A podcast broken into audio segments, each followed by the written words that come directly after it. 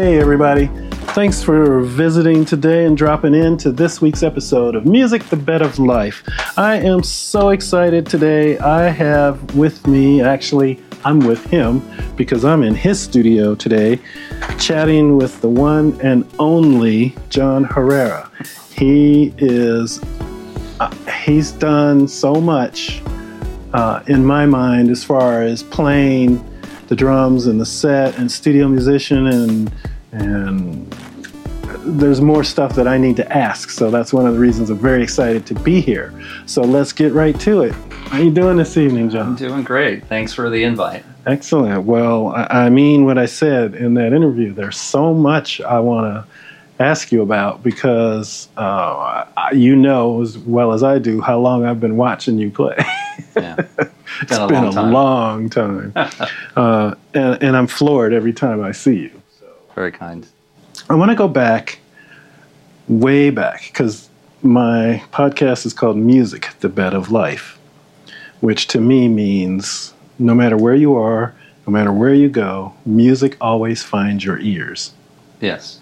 Music's always around. So, my question to you is what is the very, very extreme earliest recollection you have of when music became, I won't say important yet, but noticeable to you that you realized music existed? Uh, my second birthday, I was asking for drums, Really? and um, my parents used to collect the Time Life collection. They would send vinyl every month, and um, I would ask them to play the vinyl, and then I would try and tap with my hands what I heard. So that turned into me begging at two for drums, and them finally relenting at three. And then they bought me a, a cute little toy set from, I don't know, Macy's or something. And it was the little paper kit that had Ringo Starr on it. It said the Beatles on the front. And I got it Christmas morning, and by Christmas night, it was destroyed.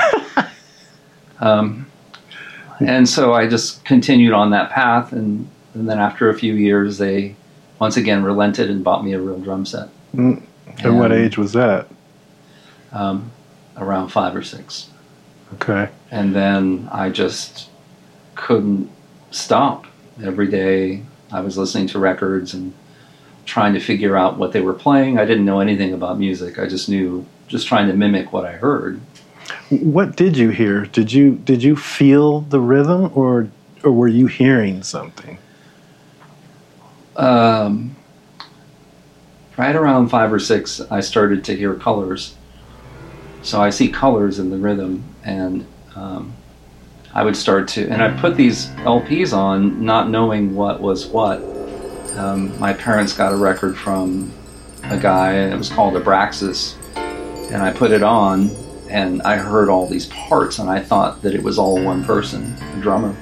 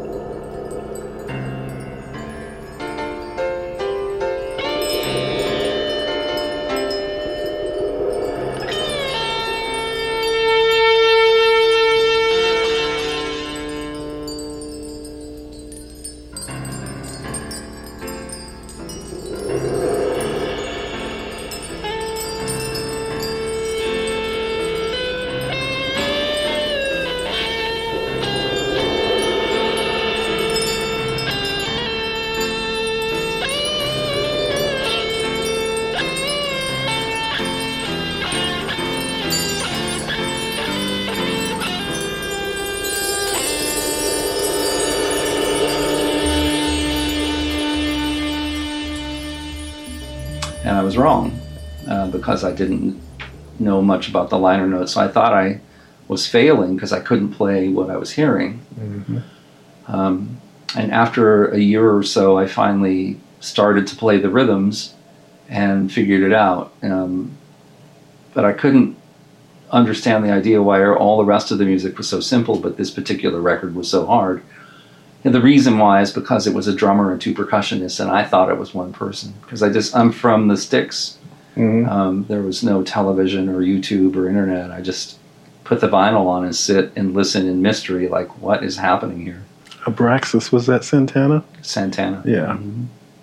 So, um, yeah, that was uh, a game changer, and of course, in that same period of time, because it was the Time Life series, every every month was a different LP. Mm-hmm. So I learned "Kinda Blue" from Miles Davis.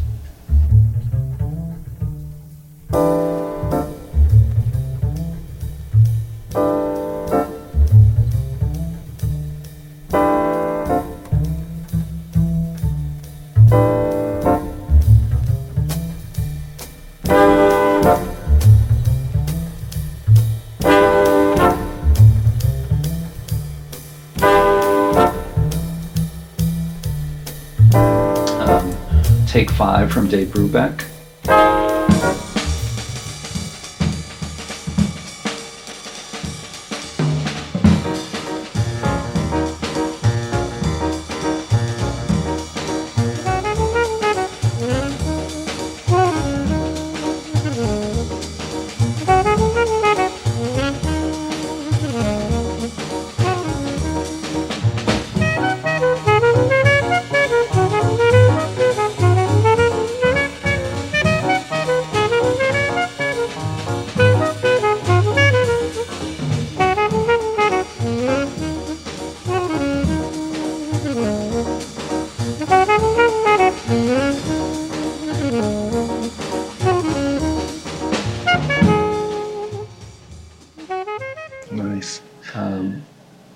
America.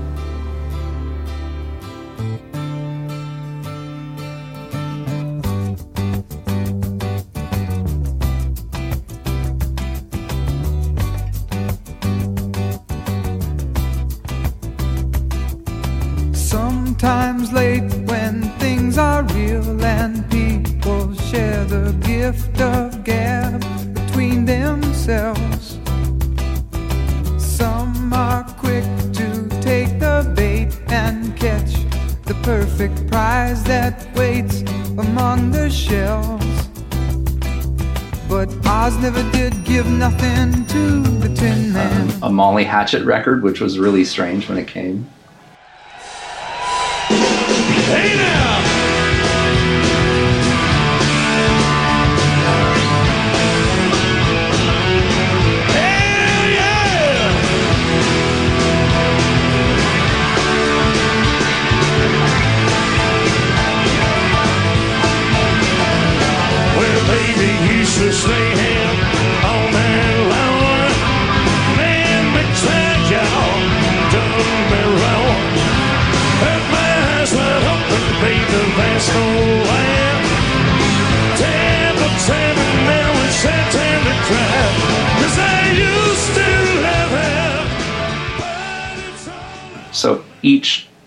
Each month it was a different genre of music. George Jones and George Strait. As I got a little bit older, so I had a, a great appreciation for all of it, just in curiosity, and I realized that every different genre had a different emotional state of being, Hmm. and that weighed heavily with me when I was a kid. Mm. And and I guess the colors changed between that too then, because I've I've heard that before. Once before, I've heard someone translate music into colors, and I don't know how that works because obviously I don't see that. Uh, you don't happen to have perfect pitch, do you? Not in the least. I'm the worst singer in the history of music. But rhythm, no way are you off on that. Well, do you know what your internal clock is, or or is it just purely feeling? Um, I did study composition in school, so I'm somewhat educated, and I, um, I'm always a student of music. I'm always curious about the next thing, and I'm still learning. Um, but I, uh, what would be the right answer for that? I, it's more of an emotional thing for me. Mhm. So when I write or create patterns or play something, I'm thinking more emotionally. I don't think about the mechanics of it. Um, and when I do, if I start thinking mechanically about what it is that I'm doing, is usually when I start making mistakes. so if you see me playing and you see me closing my eyes, that's because I shut out my uh, periphery sense of vision, and then I start to see colors and I hear things, and then it just becomes what it is, and I'm not really present to the mechanics of what it is that I'm doing. I think Herbie Hancock is a great uh, reference. We we had dinner with his bass player at the NAMM show years and years ago, and he told the story about Herbie just being on fire one night, and after the gig, he asked Herbie about some of the changes in a couple of the tunes, and Herbie looked at him blankly and said, "I don't know. if you play it for me, I can probably figure it out." But I was just just being, and there's something to be said for that. I, Oh, I yeah. think uh, specifically in the in the live moment, which is different than making a record. Yeah. Uh, but when you're playing and, and just being, you know, I think that's the deepest part of music. It's this just the simple conveyance of emotion. That's all it is. Yeah, and I, I think that's one of the reasons I I'm kind of setting up myself to in the future be able to do live to, to record bands live because I think you know I, I I've got every CD you guys put out um, and but when you come and see live it's just a total different show I can listen and you know I have listened to pretty much every show that I can get my hands on when it's out and available to the public for us. Um, and it's it's the same yet different every time, even though you guys are basically doing the same thing. Live just has so much more uh, energy and a difference of of how you guys approach stuff, even to the point of when you do different, uh, slightly different arrangements of stuff just to keep it fresh for yourself, I assume. Yeah, I mean the the best thing about um, the Turning Point crews, we have great symbiosis, Mm. and we are able to communicate musically. Uh, it transcends our abilities individually, and becomes more of a communal thing where we. And Brian Bromberg was the perfect story of that. We was working on the Thousand Stories record, which he produced. He's an Mhm. amazing bass player and Mhm. composer himself. Yep. And he, during the recording process, he was talking to us about the idea of playing together to make the record. And the reason why is he's like, you guys are good musicians individually, but you guys become something else when you play together. Mhm. And in that moment is that, you know, he used the, used the word symbiosis and he uh, was like, it becomes lightning in a bottle when that's happening. And um, so when we play live shows, we're all living our lives and we're all growing and we change. It's just the natural evolution of living as a Mhm. human being. So every time we get together and start playing some of the same songs, they somehow mysteriously on their own they evolve yeah. because we're changing. But that's the cool thing is that we're able to listen to each other and still find commonality that makes a moment for people that are listening.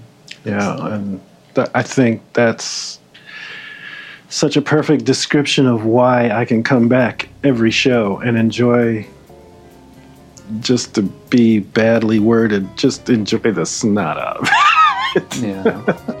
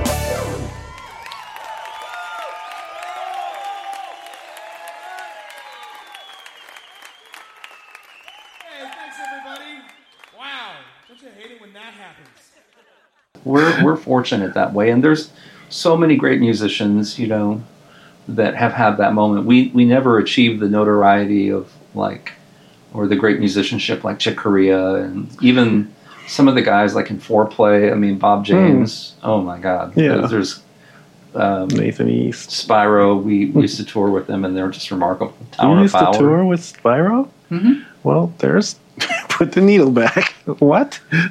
I didn't know you toured with Spyro Gyra. Rippingtons. Now, talk about the talk about Spyro Gyra. That's that's an evolvement from y- you know album one to now. Yeah. That went from easy listening, purely. Uh, I don't want to say popcorn because that that lessens the the skillfulness of the people playing, but you know what I mean. It was lighter hmm then they progressed when they started learning more and more and more. Yeah. Now they're moving almost towards straight ahead traditional jazz more than Like Yellowjackets. yeah. which is amazing too. I mean, we did some festival dates and saw those guys, and they were just absolutely remarkable. so who was? You said five or six. You got your first real set. So that's in my life. That's like kindergarten, first grade. Mhm. Did you play from that point on with anybody? Did you? When did you get into like playing with groups and stuff? So I felt like I was in a band every afternoon when I came home from school because I would put on my whatever the record of the month was, You were playing. and I'm playing with the band and just um, learning and curious. And there were no uh, videos, Mhm. And I grew up in a rural part of New Mexico where you know you just there just wasn't a lot of live performers, so I had a lot of questions and a lot of curiosity. I was, finally was able to get one drum lesson with a guy who was with a marching band and then played in a rock band, and I was dumbfounded by the lesson, and of course Hmm. became even more curious. And um, so as time went on, I mean, I actually started playing in clubs as a pro at twelve wow. because I just couldn't. I just couldn't get away from it. It was in my thoughts day and night. You know? Mm-mm. Well, that's what happens when you're that mm, taken by an idea, a feeling, which in, in your case is probably the emotion of playing with that music. I'm guessing. I'm, you know, correct me if I'm wrong. but I think uh, we talked earlier before we started rolling about your technique versus your feel for the for the set and how you do stuff. Did you ever get taught technique? in college. So in college, um, I, I started learning how to read and was taken in by the composer in residence who was really kind to me because he saw me playing at clubs and he realized that this was going to be my destiny. He knew. So he would call me at home. This is before cell phones. Mm-hmm. He would call me at home and give me a hard time. I haven't seen you in the piano practice room. You need to get over there and practice. And so I was really pushed along the way, as well as all the musicians that I played with who were quite a bit older than me. They were telling me what to do, what not to do, this works and why. So I'm forever grateful uh, for all those people that came through in my life and gave me hints and told me what I was doing wrong. It, it was received well. Um, and I, in turn, as I'm getting older, I'm trying to impart the same to the younger generations of musicians, which, by the way, are remarkable because they have access to YouTube and videos and all the. Uh, so technically, these young kids, you know, are more developed as the byproduct of that. And whether or not that has an emotional or musical, you know, existence, that's a debatable thing. But I hear those kids and I'm like, yikes, get off my lawn, kid. they just, they're terrorized. You know, they're just fabulous musicians. So, Yeah, yeah. I, I, one of them that springs to mind real quick. Do you remember Xylon Razik? of course. Do you have you heard his son playing? Oh, I'm sure it's ridiculous. Oh, have you heard him playing? I, well, Xylon is a great musician. Right. So his So son is take that and transfer that into the drums. He's Oh, playing the drums. Like, get off my lawn, kid. oh my God! Get off my lawn! Get out of my city! Yeah. he's he's pretty amazing. So I think they still live in the Philippines, right? yeah, he's in Malaysia. He's in Kuala Lumpur. Uh, I just did a I just did a um, interview of him. So he's right before you. We played gigs together in the 90s. Yeah, yeah. Yeah. I, I, I there was so much we were talking about. I didn't even get to that part. Who did you did you play with as is? I subbed with them. I subbed with as as is, and um, when I first got to town and was really making the connections, I had the good fortune of subbing with Walt Richardson, Oh, and those guys were amazing too. mhm, yeah. Um, and then I started getting some calls for sessions. Um, there are so many great drummers in town, but the only reason why I was getting the calls, maybe I was just the young, pretty guy, or maybe just young. but I could show up on time, Right. and I could, if somebody asked me to do something, um, I would just say yes and play what they needed. And I was able to do drums and percussion, and I could play to a click back then. So they gave Ah. me a little bit of a, a leg up. And I think the reason why I got called back is because I was just nice and would show up on time. Yeah. I think that's Hey. ninety percent of it. It is 90% of it. When people can rely on you to do what you say you're going to do, it makes a huge difference. Um, the part about the percussion and drums, tell me if I'm wrong, but when Turning Point first started, you weren't on the set, were you? Correct. So when Turning Point, Turning Point, uh, those guys were already together when I got to town, and they were starting the writing process. And uh, Thanos Sahnas had just gotten back from uh, MI from GIT, and um, within that year, I had just gotten to town, and they were starting to write songs. Well, I only know them because I kept seeing them at recording sessions. Mm-hmm. And after a while, I believe it was Thano was like, "Hey man, do you want to get together and work on some tunes? We um, we already have a drummer, but we see that you play percussion. Would you be interested?" in And I was like, "Sure." I really liked him, and they were really cool. We had again that brothership. We were just friendly right off the same family values and what have you. Mm-hmm. So we did. We started getting together, and uh, Bruce Dodola was a guy that had grown up with him in high school, and he's a great drummer, and he was the drummer. He was great. Um, so I played percussion, you know, and the first record, the first couple of records were percussion uh, that I just, you know, I played percussion, but then. Uh, Bruce, again, back in, we were all young guys, and it was time for Bruce to move on. He moved on to some other projects, and so we were talking, and it, the discussion was, well, are we going to? Maybe I should play drums, and we'll get a percussionist. And uh, once again, Thano and his bravado and swagger said, "What are you talking about, you idiot? You you play both. You figure out how to do it." You, we're not getting somebody else. You're going to have to figure out how to play both parts. so Ah. that's what happened. That's what, and boy, did that happen. I, I uh, thankfully again sitting in front of you know my parents' stereo system, scratching my head listening to the Abraxas record like there's no way, is really the catalyst for that moment. Mhm. Um, and so without really thinking mechanically of what was happening, I just started listening to the records and figuring out which parts were the important parts, and then I integrated that into new patterns that then became the signature of Turning Point for our you know the rhythm and drums. That's what happened. Yeah, because I know, and I don't know when he disappeared, Bruce. I just, it was such a fog because I was like, one moment I knew they had a percussionist and a drummer, and the next minute I hear all this percussion, but you're the only one there. I was like, Yeah. what? Wait, am I going crazy? Did they not have a percussionist before?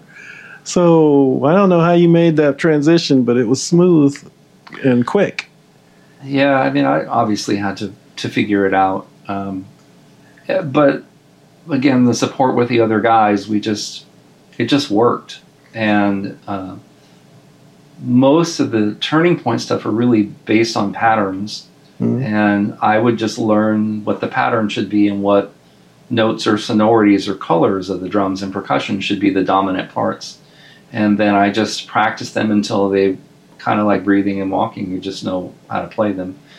Um, unfortunately, uh, it becomes very difficult for me if it's just a basic drum set and no percussion added to it, because the patterns and the sonorities change and it tricks me and I'll make mistakes because I'm so used to hearing like the cowbell or the wood block or the congas or whatever the percussion part is is so ingrained in me now that if I don't play the pattern to with the exact sonority, Mhm. I get confused. Let's let's let's cue up that song that we're kind of hinting here about. Sure. This one's called Inside Out, and this one was one that had a lot of drums and percussion. And this is us playing live and me playing both parts. Okay. This one's called Inside Out.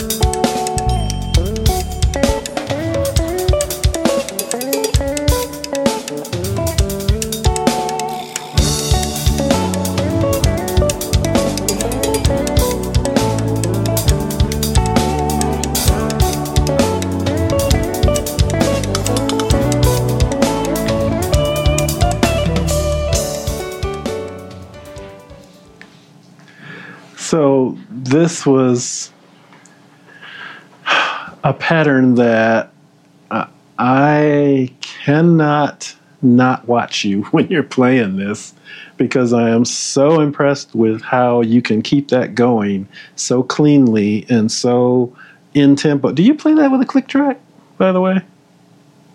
That was not, no, just playing. When you're playing live, you don't use There's a no click click. track and No. wow. Um, but again, it's the if if I break it all apart, the rhythms are reasonably simple. What makes it confusing is all the different sonorities that you hear. Hmm. So I, at one point, I was an Aquarian endorser for the drumhead company Aquarian, and I would do clinics, and that's one of the one you know things that I would show and explain really how simple that pattern was. I would break it down and then express the reason why it sounds complicated is because I'm playing a bunch of different sonorities. The cowbell, um, you know, uh, there's a sh- what's that? The block. wood block, Yeah. wood block, triangle, all the little nuances. So it really sounds, it starts to sound like two people. Yeah. But if you break if you break the rhythms down, they're actually reasonably simple. Um, you just have to be able to make it flow quickly, you know. So, and trust me, if I get off that pattern, it is train wreck, and it has happened. Well, fortunately, I have not heard it happen. I, I have not heard that happen, so uh, I, I don't want to hear it happen either. I don't think. but yeah, it's it's pretty amazing how um, you do keep that going in such a good tempo because you can have. Uh, and not necessarily just that song, but you talked about you guys having a symbiotic relation or a good symbiosis and, and just being one really. The patterns you guys pull out of nowhere especially thano because he likes to go on off beats and and then you follow and and all of a sudden you're not on one and three anymore you're on two and four with the and the bass drum is on something else and but you guys always find your way right back to where you belong and without missing a beat. It's not clunky it's not you know forced Yeah, I mean we we're all students of music, and the whole band we all think that way. And when we get together, and of course we're influenced by the greats, uh, Chick Corea and um, the electric band at the time that we were coming up was definitely happening, and then the acoustic band, and before that was Mahavishnu, and again Spyro Yellow Jackets, Tower of Power. Hmm. The Tower of Power is amazingly good at creating interesting compositions with all these subdivisions hmm between the horns, the bass part. I mean, it's sophisticated stuff, yeah and the fact that it flows so musically is what is so beautiful. You know? Yeah, that's that's my time frame. Tower of Power. That's, amazing. that's my age. When you're talking about you young kid, how do you know about Tower of Power? Right, And look who we have in town. right.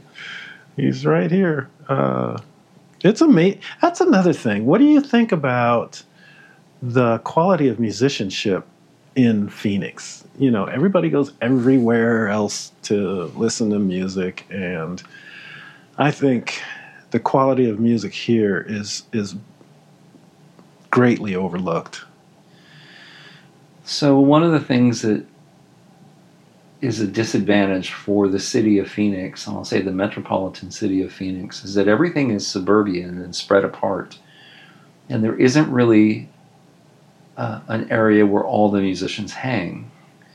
Um, and because of that, you you it doesn't seem like there's a real music scene here. But the truth is, is the music scene is very rich and very vibrant. In fact, there are a lot of musicians or a lot of musicians that are moving from music hubs to Phoenix because there is opportunity. And not to mention the fact that these days a lot of the recording is done over the internet and travel. Phoenix is a hub for travel like Los Angeles. Mhm. And the cost of living, although it's more expensive now, at the time was a little less. So we have in Phoenix multi Grammy winners, Hmm. uh, big players, and Mike Broning, Mel Brown, Andre Frappe, all these amazing musicians. They all live here, and they all do sessions. Now they may not be necessarily hanging out on the club scene, Mhm. but this is because the club scene is so spread apart.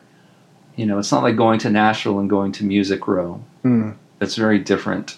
Yeah, Um, so I think, and there are so many. I mean, George Benson lives here. I know. Stevie Nicks, Just saw him. Alice Cooper, Alice all Cooper. Yeah.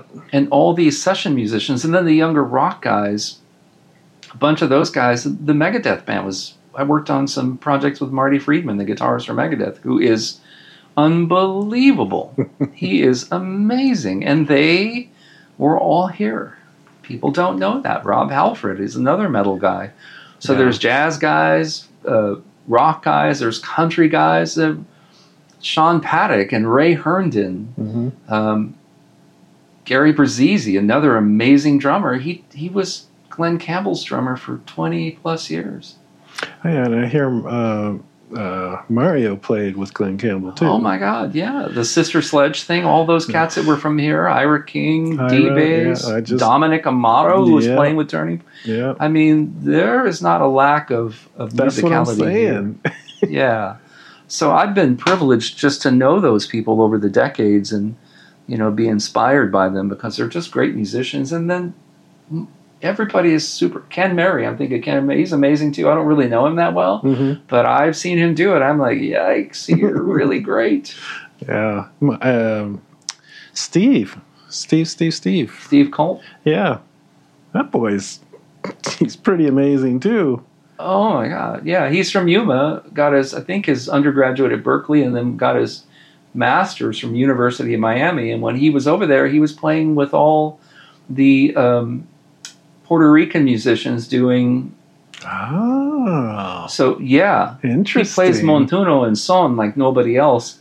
He's a guy from Yuma. You would never think that until he starts playing. You're like, good lord. Yeah, and that and so his technical facility was a great fit for us because he's Yeah. very technically developed and so when he showed up he brought yet another you know stylized dimension that you know really helped us in writing and then the performance thing because he's so technically developed So, how do you fit into the writing part of that? Did you have anything to do with some of those songs, or, or if not, what about your No. own projects? we so what would typically happen towards the you know last few records we would somebody would come up with an idea whether it was uh, Thano or Dimitri or Steve or myself and then we would just start developing it. So it could be a simple motif it could be some chord changes it could be whatever. And we would just get together and play and then it would just kind of evolve into something that was ready to be recorded. Hmm. and and that was pretty much it. So everybody had a good contribution. Um, and you know i say a good contribution because sometimes somebody who had the vision for it would be the dominant person and then everybody else would just fill in the gaps. And that would change over time you know it was never just the same thing over and over which is cool because that means everybody was making some form of contribution. And that's what really helped to shape the sound of where we ended up going. Hmm yeah so. I hear a lot of Greek uh, influence in Absolutely. the music, and um, and I was going to ask you about actually that pattern on Inside Out that you can that you were playing. I was going to ask you, did you come up with that? Mhm. So that was your contribution to that song, as far as so what you heard. so the song was already written and recorded and all i did was um, listen to when bruce departed i had to figure out how to make it flow but try and keep the continuity of all the different percussion, the relationship of the drum and percussion parts. Oh, okay. So that's what I meant when I was like, Thano was like, you figure it out. And so I had to go back for the, to the first couple of records where they were discrete parts hmm and figure out how to embody both drums and percussion, which led me back to sitting in front of the stereo listening to Abraxas, where I really thought it was one person. It wasn't. Yeah, yeah. was three people. But you were trying to play it. As I was trying. one, and that probably didn't hurt you at all. it really helped me. Um, I'm also a little bit ambidextrous, so that I have a little bit more, or then when I was a young guy, a little more um, ability to play, you know, multiple patterns with different limbs. Yeah. Which playing drums, you kind of need to have. yes, you do. Not kind of, John. Uh, well, I mean, that you was do. it was the you know uh, I was fortunate to have that, and again, I attribute a lot of that to just my curiosity and hearing records that I, I did, just didn't realize that they were drums and percussion. I thought it was one Mm. person, and then so I thought I sucked because I couldn't play the parts that I was hearing. Right, so I'm like, I'm just I can't do this. I'm gonna have to sell insurance or something. I don't know. yeah. Then he figured it out. Um, uh, ah. why don't we put you on the set and, and just listen to you live for a second? Uh, Sure. I don't know what you would play, but I just want people to hear your technique by yourself while you're live. Okay. Maybe the, the stuff you do because when i'm when i'm sitting there listening uh, there'll be stuff come out of you where i'm sure people hear it and stuff but i'm like you know the cartoon character eyeballs popping out i was like did he just do that and and you're just as if as if you're eating toast and having eggs and bacon for breakfast Yeah, I, I have a shaker I'll play. Um, uh, the other thing is, I'm a big student of learning different um, ethnicities in music. Hmm. So when I first got to town, I got to see some guys that were really playing ethnic music in a way that I just really didn't get. Um, and it was really helpful for me to see that happening again. Great drummers in town Dan Tomlinson, Todd Schuba, yeah Dom Moio. Dom Moio doesn't know it, but I learned so much about Latin percussion by just watching him play. yeah And then how he integrated that into the drum kit, you know, how he would figure out how to play a Brazilian batucada, which is usually 10 or 15 people. He would figure out how to, you know, voice it in a way on the drum kit that just sounded musical. Mm. It made sense to me.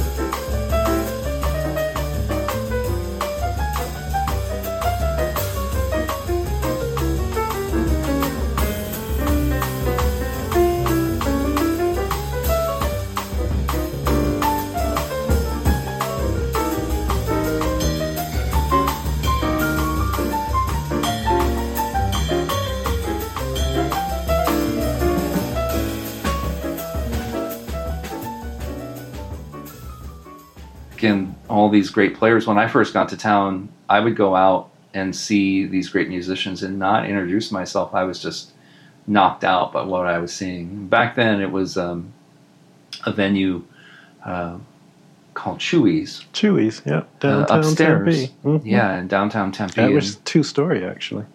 that's right. Yep. And uh, I would go in there and just be blown away by what I was seeing. Um, the first week that I got to town was the Mill Avenue Merchants Fair, but I, I didn't know what that was. And um, Diana Lee with Greg Warner and all these amazing. Greg Greg was playing with Walt. I walked into Hayden Square, Mm. and there was probably three to four thousand people screaming and yelling, and it was Walt Richardson on stage. And I thought I had hit the promised land um, sing as is, you know, the reggae Yeah, thing. I wasn't yeah. really exposed to that all that much. And then the following night, I went up to Chewy's and saw Todd playing drums with Alice Tatum and just about fell over. Wow. They- just amazing. And um, back then, there was a guy named Joey Navarro who played yeah, keys. I remember Joey. I, I mean, all these amazing musicians. Joey lives in LA and plays with big players. He's a great writer. hmm Um, and I met That's what I'm saying. him and Dan Pinson, all these guys that were really influential to me. Of course, when you're young, you don't really say those things, but now, as I'm the old guy, I'm happy to, to tell people. I call people and tell them how much of an influence they had on me, and a lot of them are surprised. yeah. Um, and even the recording engineers, um, Andy and uh, Otto and Clark Rigsby. Clark Rigsby got me straight pretty quick when I first got to town. And So it was Andy. Okay. yeah, Andy Siegel. And I, um, you know, I would take John Roble, Jeff, um, Otto, Jeff Harris, Otto. Uh, they were all really influential to me, telling me, hey, this is good, this is not. Clark is probably the one that got me the most straight because he is very assertive and he made some very assertive comments to me that at first I was a little offended by, but then I realized that he was completely right and I was an idiot. So, This this was comments towards your playing or your your recording.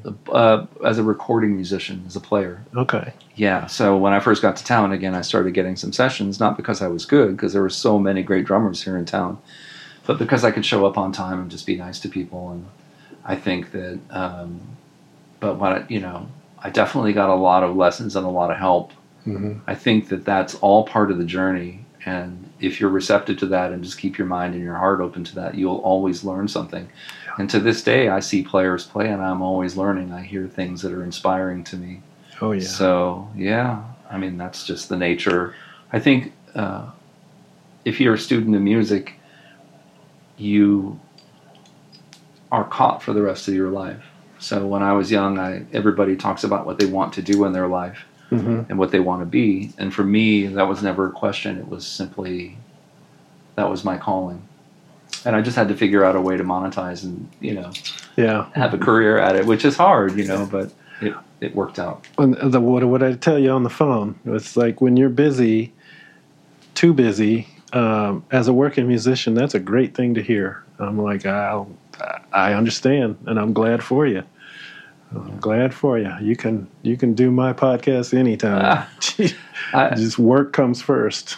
yeah, I think that, um, you know, for a young aspiring musician that are, you know, they're trying to find their way, um, being educated is a, is a good thing. And I mean, uh, and I don't necessarily mean education in music, all that, that helps you. hmm to understand what you're doing. But I think that if you understand fundamental principles in entrepreneurialism and how to be a small business model and how to, you know, different have different re- uh, revenues of income and knowing that you can't just put your eggs in one basket. It's got to be a bunch of different things, whether you're teaching or performing or writing or you know, you're a studio musician or you work in post. Like I these days I get a lot of arranging and um, I produce a lot and I get I do a lot of recorded tracks and send them out um, but most of the most of the time it's just because I'm I show up on time and and nice to people. That I think that's a big lesson to be learned. You can't be um, you can't be difficult. You have to figure it out. And when I was younger like anybody else you have a little bit of a chip and you can be difficult. Yeah. and then I've had to learn over the years that that doesn't really serve me, nor does it serve the music or anybody else. No, and and and that is one of the things that I noticed about the entire Turning Point group, not just yourself, but you included. You were all not just nice to the people you're working for, but you were nice to the genuinely nice to the fans.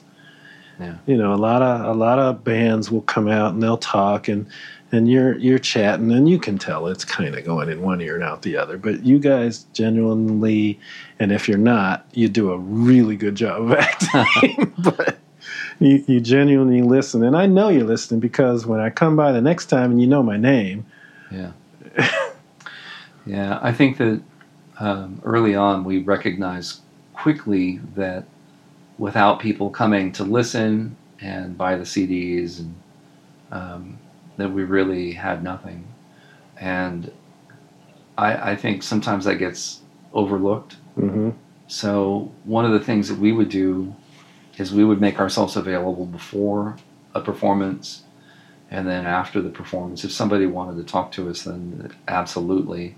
yeah. And as the records started to come out, um, you know, we all have an opinion about our compositions of what we think, and we would, you know, jokingly say, "Well, this composition is not so great," you know, just make fun of it. But then somebody would come up and say, "We played that song at our child's birthing, and it changed our life." Mm.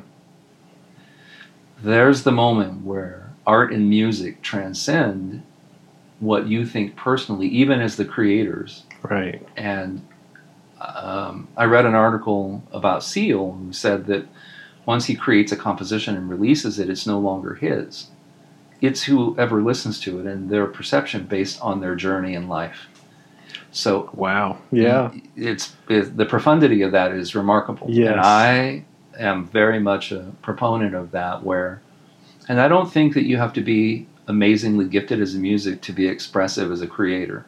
And so I, I have come to learn over the decades that even the simplest music has a beauty in it that if it touches somebody then that is the point. This the simplest denominator of music is the conveyance of emotion. Yeah.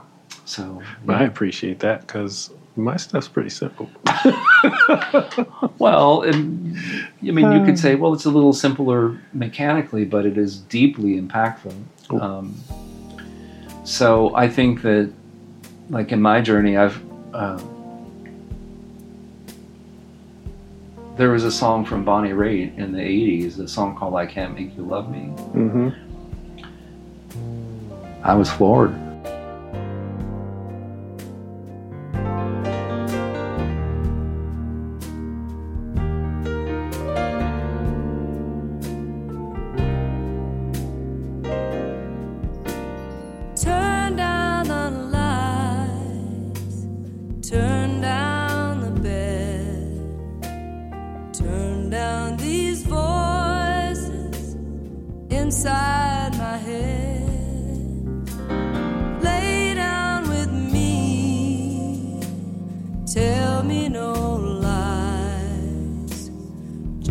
Hold me close.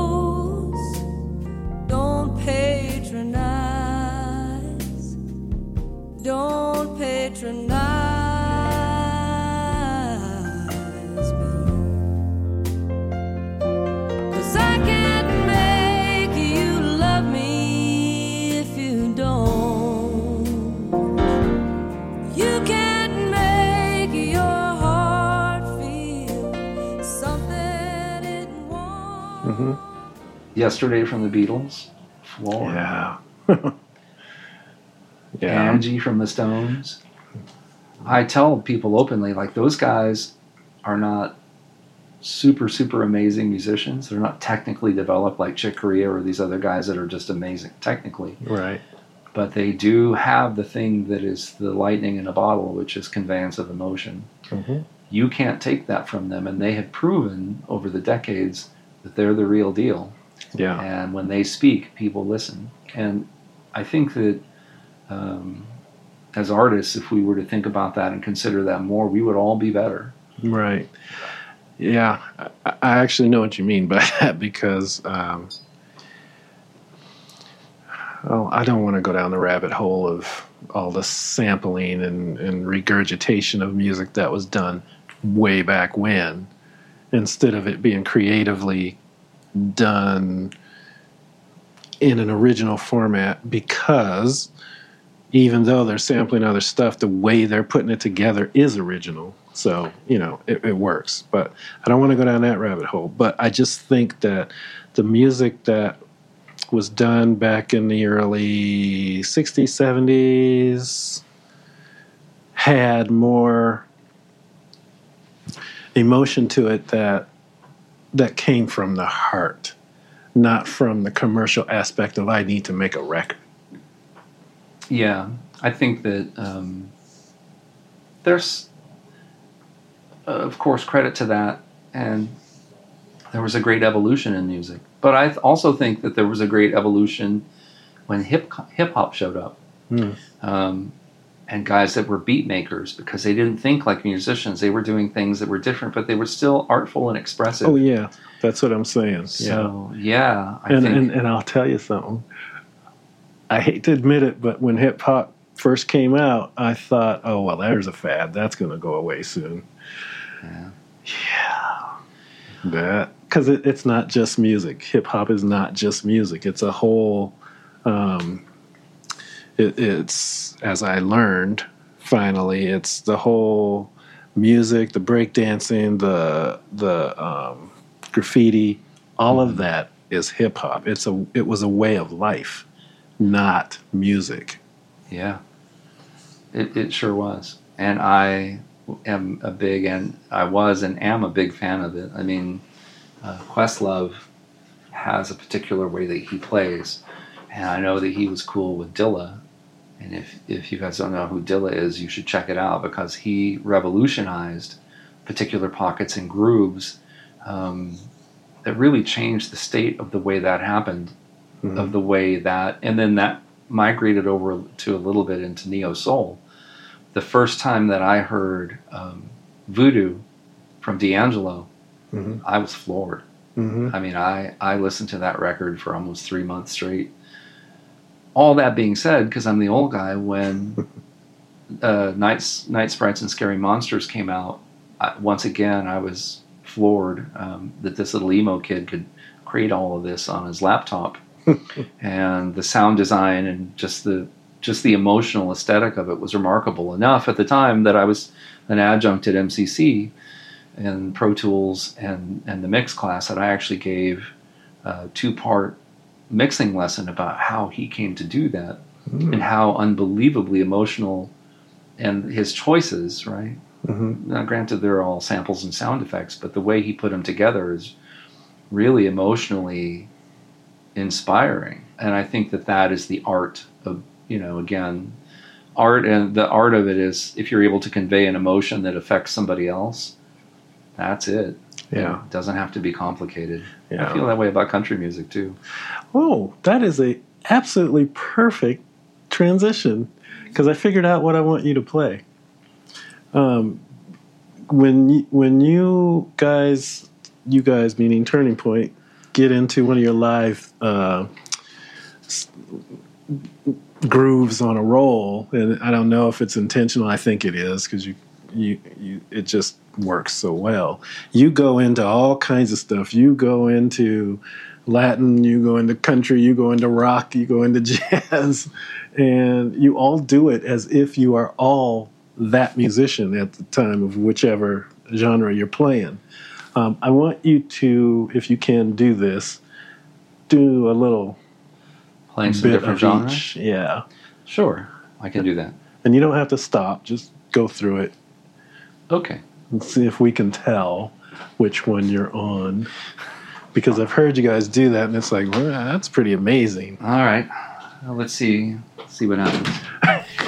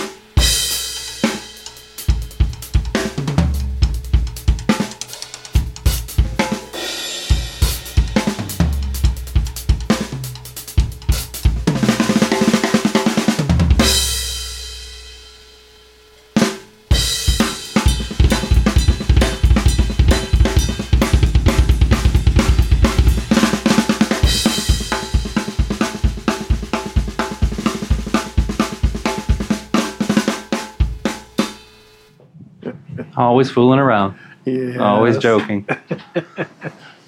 That's exactly what I was talking about. ah, let's see if I make that back up there like that. Yes. That's exactly what I was talking about. You can you can go from one to the other kind of seamlessly. Yeah, I mean they're all. I you know I th- I just think that um, having the good fortune of living here and being exposed to all these different types of music um, is inspiring, and I never really think of one better than the other. I just think of it all as expressiveness. Hmm. Yeah. Yeah. And there's stuff that I may not like, but when it's well produced, you can definitely respect it. Yeah. And there's there's some rock and roll that I just I wouldn't be my first song to buy, but it's so well produced. I find myself listening to it. Absolutely. I mean, there are things that are. Well, there's a big group that's touring right now. Is uh, the Metallica show with Pantera? Mhm. I mean, they they influenced a large swath of young rock and metal musicians. They just did. Um, I had the good fortune of meeting some of the Pantera guys in Vegas when we were playing at the Mandalay Bay, and um, they're just regular people, like like Mhm. everybody else. They just happen to be good at what they do in that genre. So I'm always appreciative. Um, and and as, again, a student, I never really have a, an opinion about what's good and what's not good. If it's just well done, Right. you can and you can tell it's a feeling. It's a conveyance of emotion. You can tell. Yep. You definitely tell. Uh, I see a piano sitting up in here. Do you play? What else do you play besides drums? I uh, play a few instruments, but not well enough to be. I use them as writing tools. Yeah. So, um, like when the during on the Matador record, the the piano riff, um, I wrote that as the opening part, and like I said, we would get together and there would be a melody, and you know things would just kind of develop from the opening piano riff. But then Steve got it and took it to another level of technical facility that I can't do. But I, I had come up with a basic part, and you know, so I use that um, as guitar, acoustic guitar. I have an acoustic guitar and a, I play keys, and I use it as a way to to write. Uh, and then I, I produce records, so I'm somewhat competent on Pro Tools and can mix and record and do a lot of things. So I will utilize those tools. And of course, these days technology has evolved so quickly Oh yeah. that you can i mean we're sitting here essentially in a bedroom in a home and i can write and create something that you know you would never know was done in a bedroom it sounds Yeah. like a fully with strings and horns and all these different instruments that are are simply available um, I'm Yeah. I'm really glad to hear that. Time is times have changed I'm really yeah. glad to hear that. yeah Um, Yeah. So, as a producer, are you working with other? You're working with other clients. Are they bringing the music to you? Are you writing it for them? Um, a little bit of both. Um, I do a, a fair amount of arranging and helping other. Uh, and when I say arranging, wha- I tell everybody that I my my arranging is getting the right musicians in the room Mm. and then just speaking to them. Because if, uh, for example, Mel Brown is uh, a Grammy-winning bass player, he's unbelievable. He's on my tune. He's he's unbelievable. yeah, I know. Um, I, I, he'll show up and we'll have coffee and just talk about the shape and direction of the composition. And that's kind of it. Yeah. And he gives me a few passes and he gives me a few different looks emotionally about what it could be. Mhm. And that's it. And it is startling. Uh, Mike Broning, the same way. Mark, Mike Broning is a multi Grammy winner who was initially in Turning Point and then found better favor when he moved on with Connie Cole and he started writing and doing his own stuff. And he's literally like a celebrity here in town because, and I don't think people realize how great he is, but he's got a string of compositions that is, you know, he's unrivaled. And his production and everything that he does are hands down the best in the valley. He's just really that good. Mhm. Uh, and he's such a sweet guy. Mhm. And you would never know how soulful he is until you start, until he starts playing, and you're like, holy cats. I mean, the Mm. guy is, they're brilliant. Thano, all those guys, um, all these, mus- I think of Ray Herndon that way. Ray's a country player, but he is the truth. Uh, Yeah. Just like Mike and Thano and Steve and, and Dimitri, all the guys that have been doing it for a long time. yeah. So I think that we get together and uh, these days it's easier just instead of writing a chart or trying to you know traverse, just talk to somebody that competent about what you're thinking, and then they give you more than you thought that you needed, and sometimes things that you didn't think of, that you needed, and you realize, oh, this is it. Uh, yeah, and I and I I actually witnessed that on on my tune. Like I said, Mel played on my last tune, and so did Brian Chartrand. Uh, that was pretty much it. I asked, I talked to the and Ira King, Woof. and I, I just talked to them, and and I did have a chart, yeah, but uh, I, I didn't give. I don't think I gave Mel. Actually, I didn't, I didn't give Mel or Brian any any real direction other than I want you to fill in as a guitar player would fill in, and that's that's where I know to shut up because it's like I don't play bass. I can't tell Mel Brown what to play. I wouldn't tell Mel Brown what to play.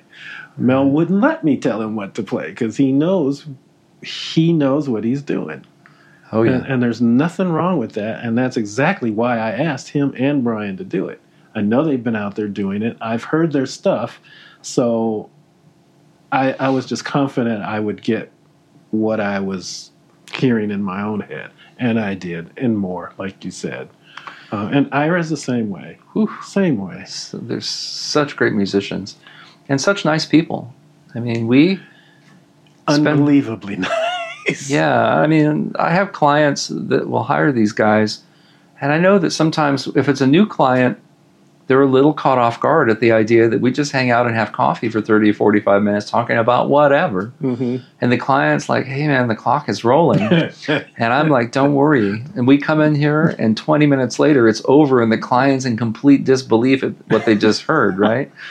So this isn't the part of my production. The best part of me is that I, I know enough people to put the right people together in a room and just let it happen.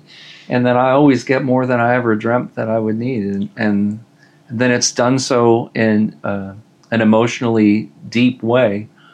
Um, and I think that that is the art of it. And that leads me back to the 60s and 70s where musicians were simply playing from each other and talking to each other with their instruments, the Mhm. conversation of music. Yeah. And um, when that's coupled with meaningful lyrics and a, and a good melody, it, it really is something. But I, I th- also think that those compositions are happening that way today. Yeah. It just looks different. That's all. yeah. Uh, but I mean, I hear music and I'm just floored by how beautiful it is. So oh, see yeah. colors. Yeah. I, I, I, I'm right with you. And you're part of that group, by the way. So I, I know Student. if you're, you are, a stu- we're all students. Yeah. You're not, if you're not learning, you're dying. Yeah. I That's think the that. way I look at it. If you're not learning, you're dying. hmm So, um, but you have gotten to a point in your life where you have learned a lot and know what to do with it. Once in a while, it's good to be the old guy. I, I, I like your your logo because it's got that octopus logo, like, Yeah. and that's exactly what these songs sound like. Like, You've got eight arms, and I don't know what you're doing, but you, everything is going, and it's in tempo and it's in rhythm. Um, and I watch you live. That's what's incredible to me. You guys, when I say you guys, I mean musicians who who can speak to themselves, speak with themselves musically, and have a conversation. When it's live, it it- it's just still perfect. You know, relatively perfect. There's always something that goes wrong that somebody probably didn't hear, nobody cared about. But basically, you can pick that track, those tracks up, and stick them on an album and call it done. Yeah. Um, if everybody's playing from their heart and doing, I think that that that folks who don't know the mechanics of music, who just love music, they receive that and it's impactful. Mm. And um, Miles Davis would say, "If you play the wrong note, just play it again and again, and then it seems right." Which is super deep, right? Which that's so deep, It's right? so true. it's true. And then the joke, that you know, the Zappa joke is like, yeah, everything's just a half step away. So, you know, um, exactly. yeah, and, and, that, and that's that's just it though you you the people that are playing that can converse like that know that so it's true you but you know you you know you hit the wrong you know you're outside yeah, but that's okay if you come back Hey, it's, is I tell everybody the best part about being a developed musician is if you learn the art of recovery. Yeah. When you you make a clam, i.e., Clamsville. if you make a clam, but you're able to figure out how to get back, all the rest of the musicians like, whoa, that was super heavy, man. How did you do? Right? They don't. They may. That's the Miles thing. I'll just play the Yeah. note a couple of times. Do it and it seems right. My brother loved Miles Davis. Just loved him. My father was a jazz buff. That's, I guess, where I get mine from. But funny enough, back when I was at home, not so much. I liked it. hmm But when I left it, uh, I was classically trained on flute. Um, but I wasn't playing jazz myself at all. In fact, I wish I had because would have picked up more than I know now. But hey, you do what you do. You do what you do, and your journey leads you in a particular way, but the journey's not over. No, it's not. In fact, it's it's amazingly just getting started. Hence the request to you. Mm. I, I'm I am I'm fired up to do some stuff. Yeah, man. Well, you got all these heavy cats playing. I don't know. got Ira and Melvin, and oh boy, yeah, Lamar. Come on, Lamar, Lamar. James. Like I have Lamar playing. Man, do I wish? come on. His brother is amazing too. I mean, I here's know, here it well. is. There's so many great, great musicians in town. Yeah, and I don't think that they're recognized as much um, as in bigger music hubs. But they're here. they're here. They're here, and records are being done, and tours are happening. Mm-hmm. Um, I mean, I had Andre Frappier over here a couple of weeks ago. The guy is just ridiculous. Oh, he's, On see, I don't know Andre Frappier. oh, I he's one of David Foster's first call guys. He mm-hmm. was touring with Ariana Grande. He's out with Patti LaBelle right now, and he's part of the Motown team because he's from Detroit. I'm from Detroit. He is spooky. How do I not know this guy? He is amazing, and he lives not ten minutes from here. That's And, what I'm saying. There- well, Tempe, yeah. Phoenix, I mean, Phoenix proper, Chandler, wherever you're at. don't forget Scottsdale. Buddy Strong. Buddy Strong is frightening. I mean, I met him when he was working with Usher, became Hmm. the MD, and from there, his career. I I had lost touch with him, uh, and I was looking through some live David Dave Matthews videos, and guess who was playing keys? The Buddy Strong, and guess who was singing? Uh, Buddy Strong, and sounding better than Dave, Ah. and Dave's letting him do it. I mean, Buddy Strong is in Dave Matthews Band, and he is unbelievable Nice. he it is again that whole period of music there's so many singers here that are amazing Yeah. i mean uh, diana Yeah. lee i use diana lee a lot jody light Mar- jody light is mario mendeville's wife Okay. i mean it is crazy connie cole Connie. Yeah. Who, well, she's not here Ah. now, but I, I mean yeah. that period of time in music was real and it was really happening so Yeah. i am just really fortunate and grateful to have been you know just in the scene getting to know these people and they're all really nice people I know. I know. I wouldn't know you if if you guys hadn't been. I mean, I'm not sitting here because I got in a phone book and dialed up. Let me see who can I interview. Uh, the relationship's been built for quite some time. Yeah. Um, so that's that's what makes it nice to be here because you, not only are you nice people, but you're approachable and available. You know, I it'd probably be nice if you weren't because that means you're doing more work. But Well, I, I thankfully I'm busy seven days a week. well, there So, you go. Yeah, it's good, and uh, I'm just you're just talking about all these musicians are reminding me of all the people that I miss and haven't seen as well. You Mm. know, um, and there's so many great ones. Um, so, you know, if I didn't call everybody's name, it's not that I wasn't acknowledging. Of course, it's just that there are so many amazing musicians here in Phoenix, Arizona, and a bunch of young musicians who are amazing as well. Understandable. And, um, it's it's a little spooky for me to go out as the older guy and see all these young cats play because they do things that I'm like, how did you do that? so um, Hence the learning. yeah, yeah.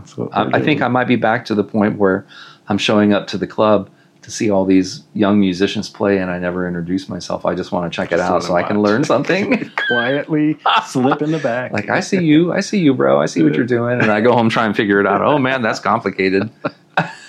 Is that three percussionists? Oh What's my god, on? I know, right? Get off my lawn, kid. Yeah.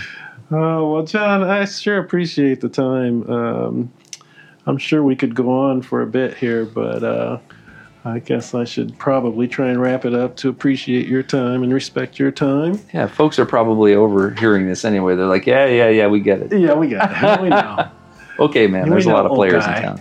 That's it. That's exactly it. Well, thanks for having me. I really appreciate it. I do appreciate you. Appreciate you very much. So, thanks for listening and coming back to this week's episode of Music the Bed of Life. We look forward to hearing you or seeing you or letting you interact with us on the next episode. But look forward to this one. Thanks for listening. I'm Tony Simuel. Catch you next time. Thanks for listening to this week's episode. For more information about this show and past episodes, go to www.musicthebedoflife.com. Please like, share, and subscribe to stay informed of new episodes. Join your host, Anthony V. Simuel, on the next quest to discover how music plays such an important part of our lives and the many individuals responsible for making it happen. Music is the bad, music is the bad, music is the bad life. Music is the bad, music is the bad, music is the bad.